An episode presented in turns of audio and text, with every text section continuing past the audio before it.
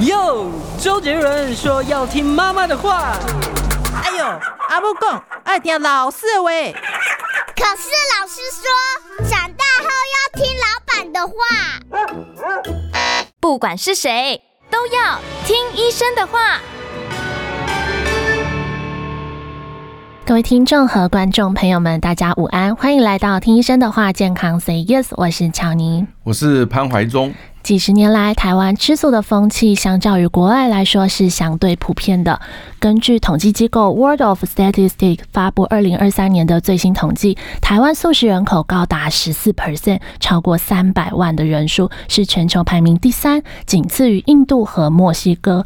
过去我们对素食者的印象通常是长辈或宗教人士，但现在年轻人也兴起了素食潮流，所以业者看准商机，植物肉、未来肉成为近年来最夯的食品话题。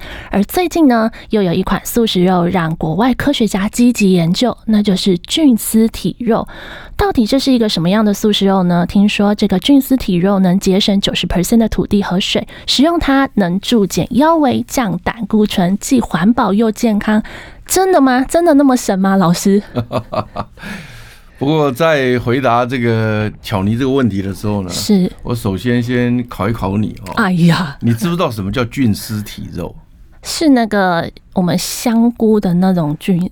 哦，对对对，还是 我们巧妮还是很认真的哦，那个有有碰到边了哈。是是，就是说基本上生物哦，我们地球上不是有很多生物嘛哈？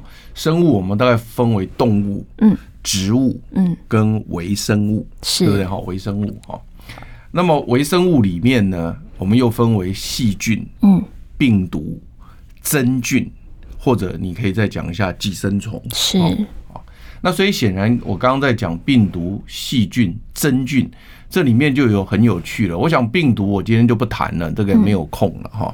但是细菌跟真菌呢，呃，我们就要稍微讲一下了哈。是，因为因为细菌跟真菌呢，两个东西呢都有可能有菌丝，嗯，菌丝哈。本来有些人认为说，呃，真菌啊，它跟细菌最大的差别是，呃，真菌有菌丝体，但是其实有些细菌，当然不是所有，大部分细菌是没有，但是有些细菌也有菌丝体。是，所以如果要用菌丝体来区别到底是真菌还是细菌，不没有办法区别的。了解。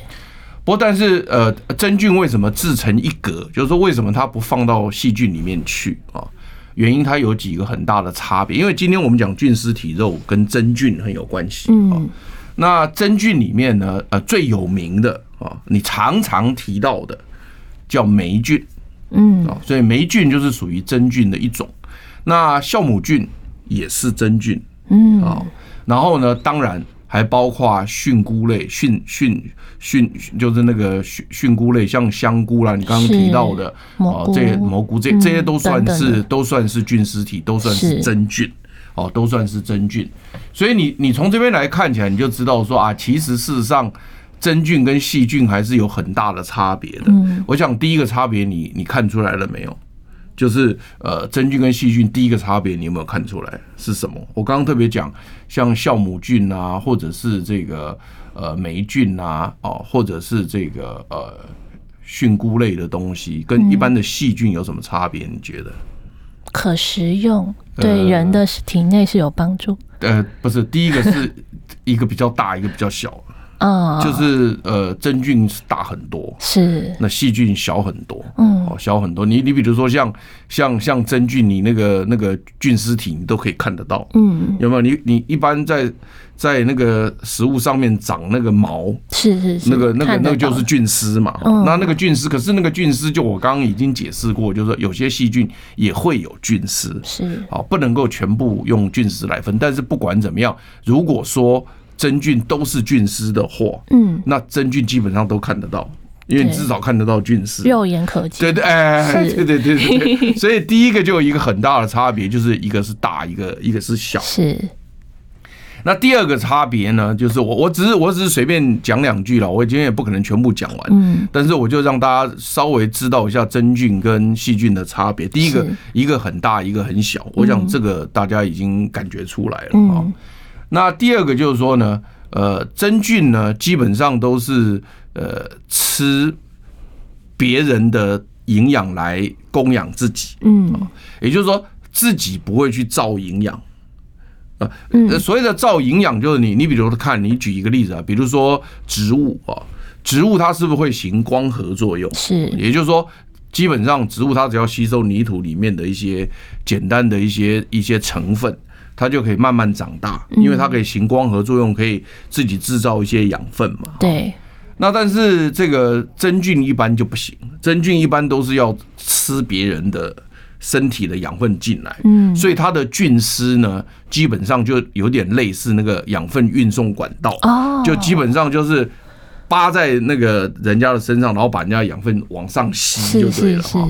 啊，所以因此呢，你可以看到那些蘑菇啦或者香菇，它是种在那个那个，我们现在都是种在太空包上面啊，弄一些木屑啊什么东西啊，其实它就是等到那个树木死掉或者是什么什么什么木材腐朽，它就在上面长出来，然后就把它一直吸上来，有没有？有没有？所以因此呢，它它就是叫腐生性的。一个一个一个生物啊，腐腐就是腐烂的腐，腐生性的食物。那所以因此呢，它呢基本上来讲，当然它这个菌丝，它是它吸上来以后，它有专门运送养分的菌丝，它也有支撑它的那个那个结构的菌丝，也有所谓的那种呃所谓支持性的菌丝，所以它还有很多不同种功能的菌丝。但是不管怎么讲，就是说呢，有有一有一大部分的菌丝是专门吸养分上来的哈。那所以它是一个腐生性的一个一个一个生物，它对于我们生物界就变得很重要。嗯，你觉得它重要在哪里？它是会有这么样子的一个怎么讲？一个一个诶，怎么讲？一个一个循环，对，一个循环，等于一个循环跟一个所谓的再生啊，嗯，就是是 renewable，就是说就是说当呃我们这个大自然里面的这些有用的物质。那它因为一开始它去支持一个活的生物，那这个活的生物当然对社会是有贡献的，比如说一个很好的树木或者植物，它是对社会地球是有贡献。嗯，但它后来死掉以后呢，那它的这个躯壳呢就会被这些腐生的食物所寄生，然后它又可以再利用出来。是，然后呢，而且它在再利用的时候呢，它像这种腐生的食物的生物，像这种所谓的真菌类的，它就可以把这个木材。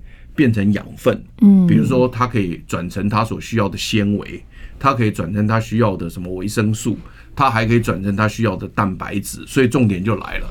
所以因此呢，这个真菌本身呢，它是可以产生蛋白质的，嗯，因为在它的生命过程当中，它也需要蛋白质，是。所以因此这这时候就有趣，就是说当人类在吃食物的时候，我们常常讲说吃动物性食物就叫做荤食。对不对？哈，对，吃植物性食物就叫做素食。那如果吃真菌类食物呢？它就 所以因此呢，有很有趣的事，就是说人类开始吃东西的时候呢，早期我们目光只放在吃所谓的这个动物或吃这个植物，对，所以分为荤食跟素食。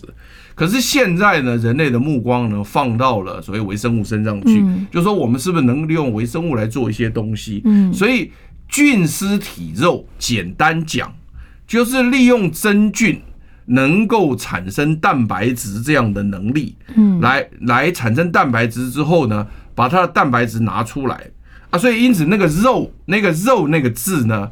其实不是你你想的真正的那个动物的肉，也不是那个，它主要是在讲蛋白质。嗯，所以呢，那植物肉，植物肉，那植物里面的蛋白质，我们常常讲植物肉是哪些呢？你要不要回答我一下？嗯，植物肉我常常在讲。植物肉，植物的蛋白质都从哪里来呢？大部分大豆。呃，对，黄豆，对不对？哈，对。所以黄豆类的食物呢，或者当然像鹰嘴豆啦，或者其他的，有很多不同的植物都有蛋白质，只是多少而已了。嗯。像这个米饭里面也有蛋白质，不过比例很低。嗯。哦，大概大概两三 percent。嗯。那如不过像是那个什么呃燕麦啦，哦，或者是红藜麦什么的，他们可能蛋白质的比例就稍微高一点，比白米白白米大概差不多两三 percent 左右的，算很低的啦。嗯，但是如果红藜麦、燕麦可能稍微高一点了，三四趴、五六趴都都有可能，跟种不太一样。那、啊、可是，如果你黄豆的话呢，它的蛋白质含量都可以到达百分之二十，嗯，算是蛮高的了。是哦，那当然比起我们一般的肉，像猪肉、牛肉、鸡肉，它可以到三四十 percent，当然还是有一点差距。不过，但是基本上你吃黄豆或鹰嘴豆，它的蛋白质比例就已经蛮高的。是，但是我们从来没有想过说，哎、欸，这个这个呃真菌类的这个东西啊，长出来以后会产生这么多的肉。嗯，那所以因为真菌类，真菌类像。我刚刚已经解释过了，它有所谓的霉菌啊，它也有所谓的这个酵母菌，酵母菌对不对哈？那它也有所谓的这个呃这个菌菇类的东西是。所以那如果单独讲菌菇类的东西来讲的话呢，它的蛋白质含量就一般平平常来看是没那么高了。嗯，你若吃香菇，你大概不会觉得你吃香菇是吃肉，嗯，大概不会这样想。原因是因为它香菇里面的那个蛋白质比例没有高到那么多，没有高到二十趴左右。但是并不是所有的菌菇类都达不到二十趴，不是这样。有些菌菇类的蛋白质稍稍微会高一点，因为菌菇类又有很多不同的种类。是。那所以现在呢，那人类就在想说，那既然我们这个呃地球食物短缺，对不对？加上这个所谓的二氧化碳排放又这么高啊。那大家知道温室气体效应，我们现在也也也马上要要这个向二零五零年进攻嘛，哈，能够低碳排放，能够净零排放，这个部分今天也没有空讲。那但是不管怎么样，就是说呢，如果你能够把动物肉减少到植物肉来的话，那是不是就可以达到一些环境的一些保护？对，甚至对，甚至现在目前你今天讲的这则新闻是对人类健康有所保护，是对。好，那我们先休息一下，进广告后，待会再回来。我关心国事、家事、天下事，但更关心健康事。我是赵少康，推荐每天中午十二点在中广流行网、新闻网联播的《听医生的话》。我们邀请到的都是国内数一数二的医疗权威，给你一个小时满满的医疗资讯，让你健康一把抓。除了收听以外，还要到 YouTube 频道上订阅 I Care 爱健康，按赞、订阅、开启小铃铛，爱健康三支箭，一件不能少。欢迎回到听医生的话，健康 Say Yes。老师，那这样子这样子的一个菌丝体肉，还可以再让我们更深入，是为什么它好呢？呃，简单讲，它其实不是说它好。特别什么什么好？嗯，因为蛋白质就是蛋白质，蛋白质对人类来讲就是一个营养成分嘛。是，因为我们人类需要什么蛋白质，对不对？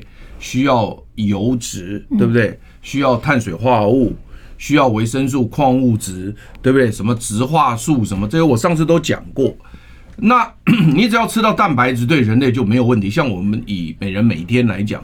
每公斤的体重应该要吃到一公克的蛋白质。嗯，如果没有办法吃到一公克的蛋白质，对我们身体是很伤的。嗯，因为我们每天要新陈代谢，比如说你像皮肤会掉皮屑，头皮会掉头皮，对不对？嘴巴的那些黏膜啦、肠道黏膜都会剥落。所以因此我们其实需要非常多的这个蛋白质来支撑我们身体每天的新陈代谢。嗯，所以因此我们有个基本需求，就是如果你蛋白质不进来的话。你的身体就会越来越差，是，甚至连连那个治疗、那个制造那个白血球都没有能力，因为你身体的结构都出现问题了，哪有时间去制造白血球？那你的抵抗力就会变得很弱。所以一般我们蛋白质吃不够，或者是营养不良的情况之下，就很容易感染。是，所以这也也是主要这个问题。所以你一定要吃到蛋白质。那蛋白质目前的来源大部分从动物来。所以，因此我刚刚在讲说，人类从动物得到的蛋白质是早期大部分的来源。对。那但是如果你吃素以后，你吃，当然吃素现在目前还有分好几种，嗯啊，比如说全素啦、奶素啦、蛋素啦、奶蛋素啦，五星素或者五星素等等很多。那所以因此呢，呃，我们先不谈这个，就是说，那你你基本上你如果吃素的时候，你的蛋白质来源就要特别注意，因为我们就很怕你蛋白质不够。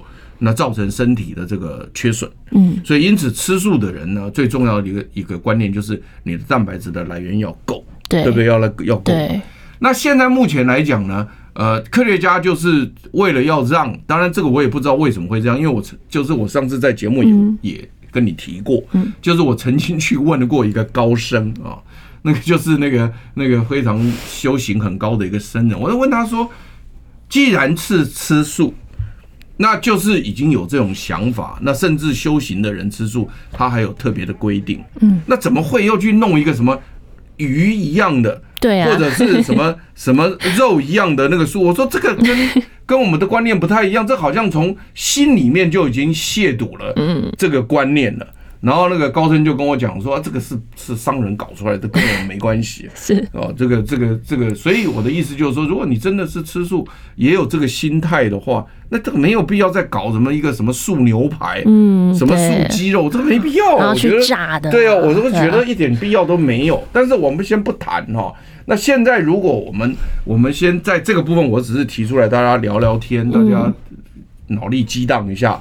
聊一聊，但是如果说好，你今天吃素，还需要去享受牛排、猪排、什么鹅肝啊、嗯哦，这个新闻都有讲。对，那好，那我就没话讲。那没话讲的时候，他这怎么弄呢？因为基本上他就是把那个大豆蛋白，大部分其实都是用大豆蛋白，嗯，因为黄豆里面的蛋白质非常的高哦，尤其是尤其是比如说现在你们还可以做所谓的呃，就是叫做呃废物再利用。啊，比如说你黄豆先拿去榨油啊，那你把因为黄豆里面含油量也很高啊，所以你把黄豆油先拿掉以后，剩下的黄豆就是蛋白质跟碳水化合物，但是蛋白质可能碳水化合物非常少，大部分就是蛋白质，所以你把你把黄豆先把油抽走，变成大豆油，就就卖一通了。对，然后剩下的黄豆再拿去做什么？再拿去做蛋白质啊，那这非常好啊，这就等于说一颗黄豆的功能，你几乎全部都用到了。是啊，啊，所以呢，因此现在目前很多的这个所谓的这个我们讲这些呃植物肉的这些厂商用的大部分都是大豆蛋白，就大豆的蛋白质。当然也有人从其他的蛋白质来，比如说玉米蛋白质什么也有了啊，也有。那没关系，就是他反正他们就是从植物这些东西拿来蛋白质用。然后呢，就开始做加工，嗯，比如说呢，呃，要把它做成像什么牛排一样的肉，对。那可是问题是，你要知道说，你要把一个明明是一个大豆蛋白，你要做成口感像牛排一样的肉，那这时候就问题来了，你你你怎么做成像它的肉？嗯，哦，所以这时候它可能就要加很多东西，添加，比如说对很多。添加物，因为它可能弹性不一样，嗯，哦，它可能口感不一样，它可能香味不一样，哦，它可能甜度不一样，所以它必须想办法去用很多的化学品去让它模拟出跟牛肉一样的那种弹性，嗯，跟那种口感来。所以因此，常常我才在讲说，你花了那么多的力气去做这些东西，就跟你原始的初衷。可能有点不太一样，我觉得就有点不太一样了。那不管，那他现在目前都是在这个趋势上，所以因此也有人在讲说啊，你若去吃这种素食类的这种加工后的肉品，你就必须担心几件事情，比如说多多糖，嗯，多油，多钠，对不对？多多添加一些化学香料品，这些你都要担心了。嗯，那当然也也有的这个植物肉的厂商他会宣称说啊，我我我都没有哈。我我做这个东西绝对是让你这个好，这个低油低钠什么 低糖，他也可以这样讲。嗯，那不管，那基本上它的蛋白质都从大豆来的，好，都从大豆来的。那现在就在想说，诶，那我刚刚一开始节目就在讲说，那我们现在利用植物拿蛋白质，为什么不从真菌拿蛋白质呢？是，好，那也就是说，现在生物科技，所谓生物科技，就是说我利用微生物。哦，或者微生物科技，我利用微生物来替人类制造我人类要的东西。嗯，可是早期我们利用这些真菌呢，我们一般都用在发酵食物。是哦，比如说我们拿酵母菌来发酵面包。好，那我们拿这个所谓的这个呃很多的这个呃发酵菌去做这个什么那个叫做酸奶。嗯啊，有没有？哦，等等，这些都是都是我们常用的这些真菌。是哦，那。从来没有想过说有哪一类的真菌，它蛋白质可以够到拿来替我们生产。嗯，所以因此呢，这时候呢，科学家就在想说，那我们怎么办？哦，第一家就很有趣，第一家是在呃，大概是一两年前吧，啊，叫在以色列的一个公司啊，它呢叫做呃 Much Food much 就是很多很多的意思啊，嗯，就他做了很多很多的食物，英文就是很多很多的食物，叫 much food。那 much food 呢，它就第一个呢，它从哪一个真菌呢？叫做红面包霉菌，嗯，或者叫做粉粉色面包霉菌，是。它呢利用这一支真菌来制造蛋白质给人类吃。好。老师，我们先休息一下，进广告后，待会再回来。我关心国事、家事、天下事，但更关心健康事。我是赵少康，推荐每天中午十二点在中广流行网、新闻网联播的《听医生的话》。我们邀请到的都是国内数一数二的医疗权威，给你一个小时满满的医疗资讯，让你健康一把抓。除了收听以外，还要到 YouTube 频道上订阅 “I Care 爱健康”，按赞、订阅、开启小铃铛，爱健康三支箭，一件不能少。欢迎回到听医生的话，健康 Say Yes。老师刚刚提到了红面包霉菌或粉色面包霉菌，所以所以简单，我首先回答你。今天你问我的菌丝体肉，就是它的蛋白质，这个肉就是蛋白质，这个蛋白质是从。菌丝体来的，是那那这个菌丝体呢，就是我们现在目前讲的真菌，而不是细菌，因为一般的细菌有菌丝，那个都都可能会致病的。嗯嗯。哦，但是但是在真菌里面，也并不是说所有的菌都是好的，有些菌也会造成身体的这个损伤。嗯，比如说最有名的像黄曲。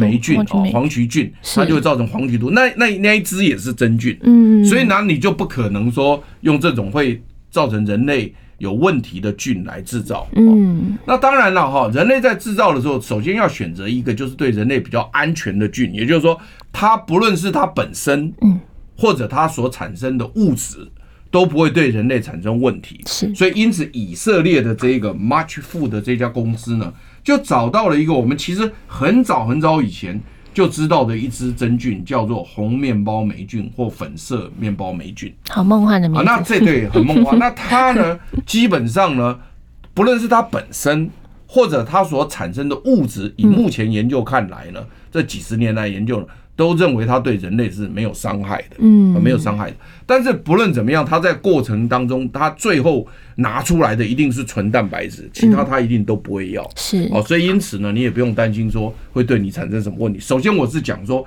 这只菌，这只真菌，他们已经知道，就对人类基本上是无害的。嗯，但是呢，它就算产生了之后呢，它拿出来也是纯蛋白质，其他的它也不要。是，这就是一个加工过程嘛。嗯。所以在二零二一年，就是两年前呢，在以色列呢，那么这个研究好了以后呢，就就就就跑到了这个这个呃这个二零二一年，在这个所谓的这个呃美国设了一个大厂，叫一千三一万三千平方英尺的大厂，然后呢专门生产这个红面包霉菌所生产出来的蛋白质，嗯，哦，这叫菌丝体肉。然后，而且呢，呃，申请专利啊，就是别人不可以再用这个方式了，至少在专利期保护里面。嗯，然后呢，这家公司呢，啊，在这个这个美国呢，就叫 Better Meat，Better Meat，好一点的肉，啊，比较比较屌一点的肉，是啊，那所以因此呢，他就用它来造，用它来造。那么另外也有人用这个所谓的。丝状真菌镰刀菌，嗯，来来来制造这个所谓的这个呃蛋那个菌丝体肉，是菌丝体肉。好，那因为这一支菌呢，啊叫做丝状真菌镰刀菌呢，那它也是会产生非常多的蛋白质，嗯，那其实事实上在印尼啊。或者是在这个东南亚，经常有人拿它来发酵大豆、花生或椰子，嗯，哦，所以因此呢，他们也也认为这一支菌对人类是没有伤害的，是，所以因此他们也把它拿来当做这个所谓的菌丝体肉的培养的来源，嗯，那你要知道这个真菌它有一个很大的特性哦，它不喜欢光亮。哦，他是喜欢黑暗的，是。暗黑世界。他 他因为它是完全去吸收，刚刚我讲过，它是吸收腐烂的东西，就是然后它把养分吸收上来。对，所以腐烂的东西已经不能吃了嘛，对不对？啊，对社会也没有用了。结果它既然能够把化腐朽为神奇，嗯，没错，就是它把腐朽的东西变成有用的东西，是，然后。供给自己长大，然后我们再把它长大之后拿起来再给人类吃。嗯，哦，所以因此呢，它不需要阳光。嗯，所以因此你不需要种到大片的土地上，你就只要在你的那个房间里面，就有点类似那个真空包一样，你就把它通通养在里面。然后呢，它长的速度也非常的快啊。你比如说，你比如说一只鸡，你要养起来可能要几个月，最快也要几个月嘛，哈。那那那你你可能养个植物，那可能要更久。嗯，但是你如果养这个菌丝体呢，几十天就够了。嗯，速度又快呢，然后又不用在阳光上面，然后呢，你把它堆在那里，它就会长。真的，那真的是，真的是确实你所讲的节省了世界上的很多的能源。没错，首先是这样子。然后呢，拿到了肉以后呢，它就是蛋白质。其实它跟大豆蛋白、动物性蛋白质是没什么差别的。也就是说，对人类来讲。营养成分是都一样。嗯，那至于你刚刚特别提到说，哎，那它会，你刚刚讲说什么？什么降低胆固醇？降低胆固醇？对。什么什么降低什么那个腰围？它对腰围什么的？对，它其实不是它自己降低，嗯，是它比较起来是降低。就是你一块肉，好，你一块肉，如果你要吃到二十公克的蛋白质。那你可能要吃到五十公克的肉，这样吃，因为它里面不是都是蛋白质嘛，它可能还有水分，还有油啦。是，一块是红肉里面它可能还有很多的胆固醇，对，还有很多的饱和油。所以你吃一块肉，你会同时吃进去胆固醇、油啊什么的，所以你可能会变肥胖。而且红肉吃多了，当然适当吃没有问题，我还是要强调，适当吃是没有问题的。但是或者呃加工啊，或者烹煮不好。那当然会造成很多的问题，比如比如大肠癌啦或什么的。对啊。但是正常没有问题了哈。那可是不管，就是说你吃一块肉要得到同样的蛋白质，跟你吃去吃菌丝体肉的时候呢，那不一样了。因为你你吃菌丝体肉，你吃到的是纯肉，嗯，你很难吃到油。对。因为那个菌丝体肉里面大部分是没有油的。虽然说一定会有一点油脂，这个我承认，但它那个油的含量绝对不可能比一块红肉来的多，是，或者甚至那个红肉的油也比较邪恶，都是饱和油，嗯，好，所以因此呢，用两个来比较，就是说我若同时摄取二十公克蛋白质的时候呢，我若吃菌丝体肉，比起吃那个红肉来讲，那红肉的油多得多，是的，所以因此会肥胖，是，会心血管疾病，难怪有这样的差，然后会有胆固醇，没错，合不合理？这这这这是从这里来的，嗯，不是说。不是说单独吃这个肉你就你就降胆固醇，那没有这么厉害，只是你少摄取了一些，不用再摄取那么多的一些。对，它是从比较级来的。那另外就是这个菌丝体，它又有很大的特性。嗯，因为你知道吗？真菌类的东西哈，它不算细菌嘛。哈，真菌，你知道真菌我们有一个有一个俗称，你知道什么俗称吗？什么俗称？叫低等植物。它其实是编在。植物类那边去。哦，就像菌菇啦、香菇，你应该也认为它是个植物，对，但是它却是没有像植物那么厉害，能够行光合作用啊，制造养分，所以因此它就变成一个低等植物，嗯，就是那个俗名叫低等植物，所以你你吃它也算吃素了，是，好，吃它也算吃素了。先休息一下，进广告后，待会再回来。想健康怎么这么难？想要健康一点都不难哦！现在就打开 YouTube，搜寻“爱健康”，看到红色的“爱健康”就是我们的频道哦。马上按下订阅，并且打开小铃铛，就能医疗保健资讯一把抓。想要健康生活，真的一点都不难，还等什么呢？爱健康的你，现在就打开 YouTube 订阅“爱健康”。欢迎回到听医生的话，健康 Say Yes。所以就像老师刚刚说的，诶，如果你摄取菌丝体肉，然后你是用健康的烹调的方式的话，其实诶，这样子是健康吃素的。对，你刚也你刚也讲到一个专专业的这个口吻呢，就是说你从菌丝体拿到的肉，你一样可以像大豆拿到的蛋白质一样进行加工。是，所以你加工不当，比如说你加入太多的油、太多的糖、太多的盐，或加了很多添加物，它一样不健康。没错。但是如果是你单纯只是从菌丝体肉拿出来，你就直接很简单的一个一个处理就就就给大家吃的话，那当然就是比较健康。原因是我刚刚讲，你不会同同时吃进很多的饱和脂肪，你不会吃进同时很多的胆固醇，嗯，对不对？对。那更重要的，我刚刚就是在休息前要讲，就被这个广告打断。是。就是说呢，在这个菌丝体肉里面，它还有很多其他的东西，就是植物方面的东西，因为它是低等植物嘛。嗯。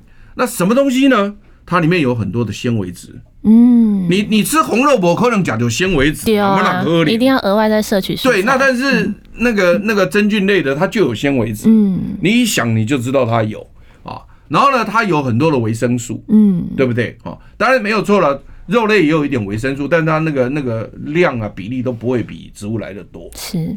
另外，它还有很多矿物质，嗯，说不定还有很多酵素在里面。当然了，等你烹调以后温度高，可能有些消素功能也不见了。但不管，就是简单讲，它的营养成分的那个那个那个方向涵盖会比较偏植物那边。嗯嗯。好，所以因此呢，它除了没有像你说有那么多饱和脂肪，那么多胆固醇会让你肥胖啊、心血管疾病啊，甚至甚至。